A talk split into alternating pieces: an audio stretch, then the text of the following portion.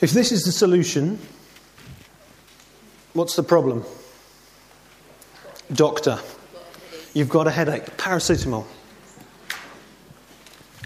If this is the solution, what's the problem? Dust, or, or yes. if this is the solution, what's the problem? The filthy car. Yes, this is my car sponge. It hasn't been introduced to my car since I bought it. if this is the solution, what's the problem, doctor? Got lots of ants. You've got lots of ants, yes, lots of ants. Ant stop. What else have we got? Ah, if this is the solution, what's the problem? Could be anything, couldn't it, really? I knew of one LD relative who used to spray it on an artificial knee. I jest you not. if this is the solution, what's the problem? We'll think a little bit about that now. If the cross is the solution, what's the problem? Uh, if you've got your books with you, um, I'm going to do a couple of quotes from this. Uh, we're on page, uh, well, it's VIII. it's part of the um, foreword. Um, a little bit from Justin Welby, bottom of the well, second page of writing. The cross is the moment of deepest encounter and most radical change. God is crucified. My friend died in some way for me. Merely writing or reading these words together in one sentence is overwhelming. A person caught by the implications of the cross will be a person who has found the fullness of life, which is the gift of God. We're encountering deep things tonight, deep things of God, deep things about ourselves. So let me pray that the Lord would please be our teacher tonight. Father God, as we think particularly about the cross and evil, the cross and sin, Lord, would you be our teacher? Would you be convict us, please, Holy Spirit, and please comfort us, challenge us, and help us to spur one another on to godliness and good deeds, we pray. In Jesus' name. Amen. So we have our second, second session of our uh, Lent course, and we're looking at the cross uh, and evil, is the title of the chapter uh, tonight. And we need to look at evil, at, at, sin. We need to look at the anatomy of that. Uh, who here has ever dissected a frog? Hands straight up. People of a certain age didn't get that privilege. I think it might have been outlawed by the time I went to school. I'm sure that good doctor has dissected other things. Um, but to, when you take something apart, you spread it all out and see how it works, see what's going on. And we want to do that with sin tonight, not to dwell on sin, but so we get an accurate understanding of what's going on. Um, just shout out or whatever. Can you give me some Bible pictures or metaphors or images for sin? Not particular sins like greed or lust or whatever, but an image. So, for example, sin is lawlessness, the Bible tells us. Sin is breaking the law. Any other things? What, what does the Bible use to describe sin? Yeah, falling short of the mark. So the idea of missing a target, missing a mark. Yeah, anything else? Going our own way. So rebellion, would you say? Failing to love God. So there's a love, a misdirected love, perhaps, yeah. Issues of slavery. We talk about being a slave to sin, talks about, so there's the whole idea of being enslaved in bondage to something else other than being a slave to God. That's from Romans 6. There's lots of different Bible pictures because sin is a multifaceted thing. But I want to pick up on three things about sin, particularly, that actually spells son, not sin. The first of which uh, is that sin is serious. If this is the solution, the problem must be big, mustn't it? Because if the solution was take a couple of pills and you'll be fine, then the problem isn't too serious, is it? Sin is serious. But the U also is sin is universal. Who have sinned and fallen short of the glory of God? All. Not just people that, you know, some people over here are kind of quite good and they've worked their way up the ladder a bit. All have sinned and fallen short of God's glory. And the N, so serious, universal, An N, not able to help ourselves. Do you know that phrase, can you pick yourself up by your bootstraps? Has anybody ever succeeded in picking themselves up? Even getting yourself out of bed is sometimes tricky. But the idea of actually picking ourselves off the floor, we can't do it. We're not able to help ourselves. Sin is serious, it's universal, and we're not able to sort ourselves out. And the questions, uh, which seems to have eluded me, ah, my Bible. The first question gives us an opportunity to uh, explore that, um, which we can come to in our group time in a bit. But as I say, it's important that we get sin right. And by that I mean our understanding of sin right. Because if we get a misunderstanding of sin, that leads to a misunderstanding of God. Because if we say, actually, sin is me being a little bit under the weather morally, then God becomes some sort of doctor who might be able to help, but we're basically okay. Do you see? The two are intimately related.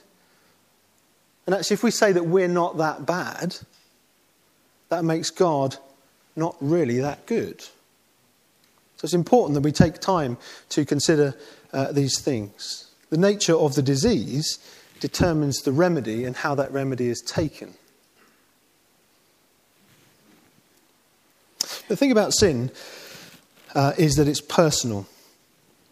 If I offend gravity, gravity is not upset with me. If I offend electricity and I shove some scissors in a plug socket, electricity isn't upset with me. I might be upset, but electricity isn't. If we offend a personal, holy God, we're in a different category. Sin is personal because God is personal. Therefore, sin has to be dealt with. Turn to page 45, uh, that top paragraph. Those who have perpetrated evil must be held to account. The evil that's disrupted the world cannot simply be ignored or glossed over. It must be banished, dealt with, put right. Restoration is possible, but only when sin is somehow atoned for.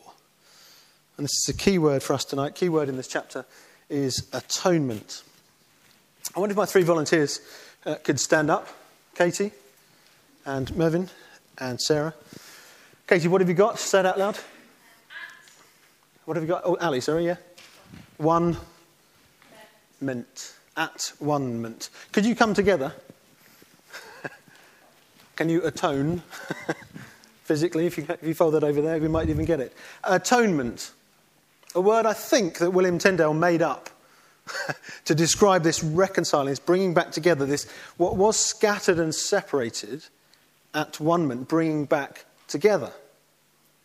And the thing about atonement is it presupposes estrangement and separation and dislocation and division.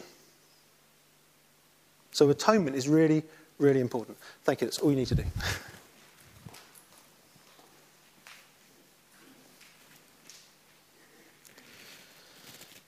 But the question is about Jesus as our representative. How does, how does this atonement take place? This is key stuff that's, that's occupied far greater minds than mine for centuries.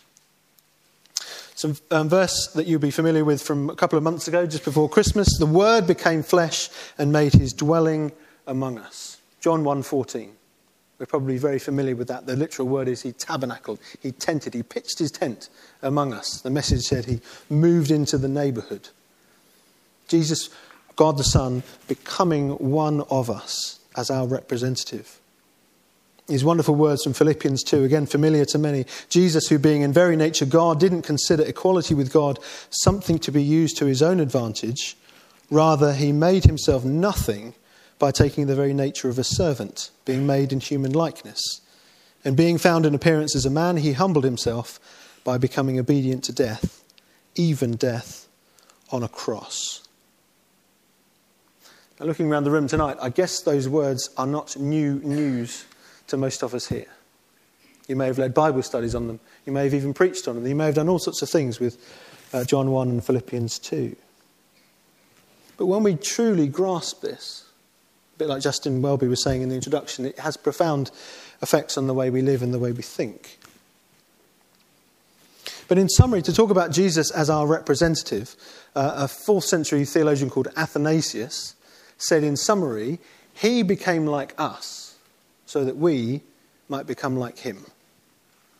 And if you take away nothing else from tonight, that's a truth worth mulling over. He became like us so that we might become like him. But you think, well, how, how can that work? How can we, if Jesus, you know, 2,000 years ago, one person doing this one sort of discrete act, how does that, how do we identify with that? Well, that's something to mull on in the groups, and people have done for a while. But by way, so, way of imperfect analogy, is anybody like football or cricket or rugby? Here we are there. Peter, which one's it? Well, rugby, of course. So, who's your team? Your uh, national team? England, obviously. Just checking. so, if I say, How did we get on? Did you play? for England? Did I play for England? No, but I said, how did we get on? We identify with the national team. Can you see? Rather than saying, well, I went and put on, put on the strip and played, we identified with them. So we identify in that way, and we do that quite routinely. So it's not quite as big a leap as we might first think, but there's plenty more to think on that. But uh, Graham Tomlin uses this phrase that's been used by many others about Jesus as the second Adam. And there's a question on that. In what ways was Jesus, uh, is Jesus the second Adam? In summary, where, where Adam got it wrong, Jesus got it right. And there's that wonderful passage from Romans 5 where just as the, the uh, unrighteous act or the trespass of one man brought condemnation or ruin, so the righteous act of one man brought rescue, brought uh, freedom. Jesus as the second Adam, being the new man, the perfect Adam. And we can explore that in our groups. But Tomlin goes on to say about this whole issue of atonement, and there's being lots of images uh, in the Bible. And we, again, with a question to think about the images of reconciliation. We've talked a little bit about that. The issue of ransom. In our group this morning, who is paying who for what? Have a think about that. And the issue of acquittal, a legal image. Uh, at All Saints, uh, in recent uh, Sunday evenings, we've been looking at Romans chapter 8. The opening verse says, Therefore, there is now no condemnation for those who are in Christ Jesus. We're not condemned, we're not sent down, but we're not just begrudgingly let off. For those in Christ, we are justified which is more than just as if I'd never sinned. It's actually counted positive. And we go on in Romans 8 and we see those in Christ who are adopted as sons with all the privileges of sonship, which includes women. And women, if you have trouble with that, men, we're the bride of Christ. But again, with all these things is probably stuff that isn't particularly new to us, but we need to think how we respond. And there is a question for private thought about that later on. Because it's very easy with this stuff to nod along and say, I agree, that's good. Nothing particularly controversial at the moment, apart from using this as deodorant. Um, you know, we, we've mentally ticked the box. But I want to encourage us as, as part of our discussions is, and our, our reflections on this is to do three sorts of looking. First is to look up. Look at uh, page 54. There's a quote here about halfway down the page and with a certain sense of irony, I read this You cannot give a lecture at the foot of the cross. Ultimately, we fall silent with the reverence that's due to holy love and mystery. We look up in awe at our great God. Praise to the Lord, the Almighty, the King of creation. Let it wash over us again the truths of that. But also, if God has in Christ made atonement when we were still far off, you met us in your Son and brought us home, is one of the uh, communion prayers that we use. How does that affect as we look out to others? Or do we actually say, actually, Mervyn, no, I've, I've got a problem with you and, I, am not, I'm, I'm not going to let it drop because actually you've offended me such a, a lot. You haven't. But you know what I mean? You've actually, if, if I can't show forgiveness, if I haven't if I can't show forgiveness, I obviously haven't received forgiveness. Has it really affected us, or is it something that we've mentally ticked the box on? So we look up, we look out, but we also look in. Spot the missing word from Mark chapter 1, verse 15. The time has come, Jesus said. The kingdom of God has come near. Believe the good news. What's the missing word? It should say, The time has come, Jesus said. The kingdom of God has come near. Repent and believe the good news. We cannot possibly look at a session on sin and evil without, in technicolor, in front of my face, my need to repent. And we must get away from thinking that repentance is this little door that we walk through once when we sign on the dotted line to become a Christian and then we get on with our lives. It's an attitude of repentance that says, Lord, I've messed up again. Will you forgive me? And we may do that corporately in our churches, we may do that in whatever way we do that, but actually to have an attitude of repent and believe the good news. Because there's a real danger we could go from here tonight saying, I believe the good news.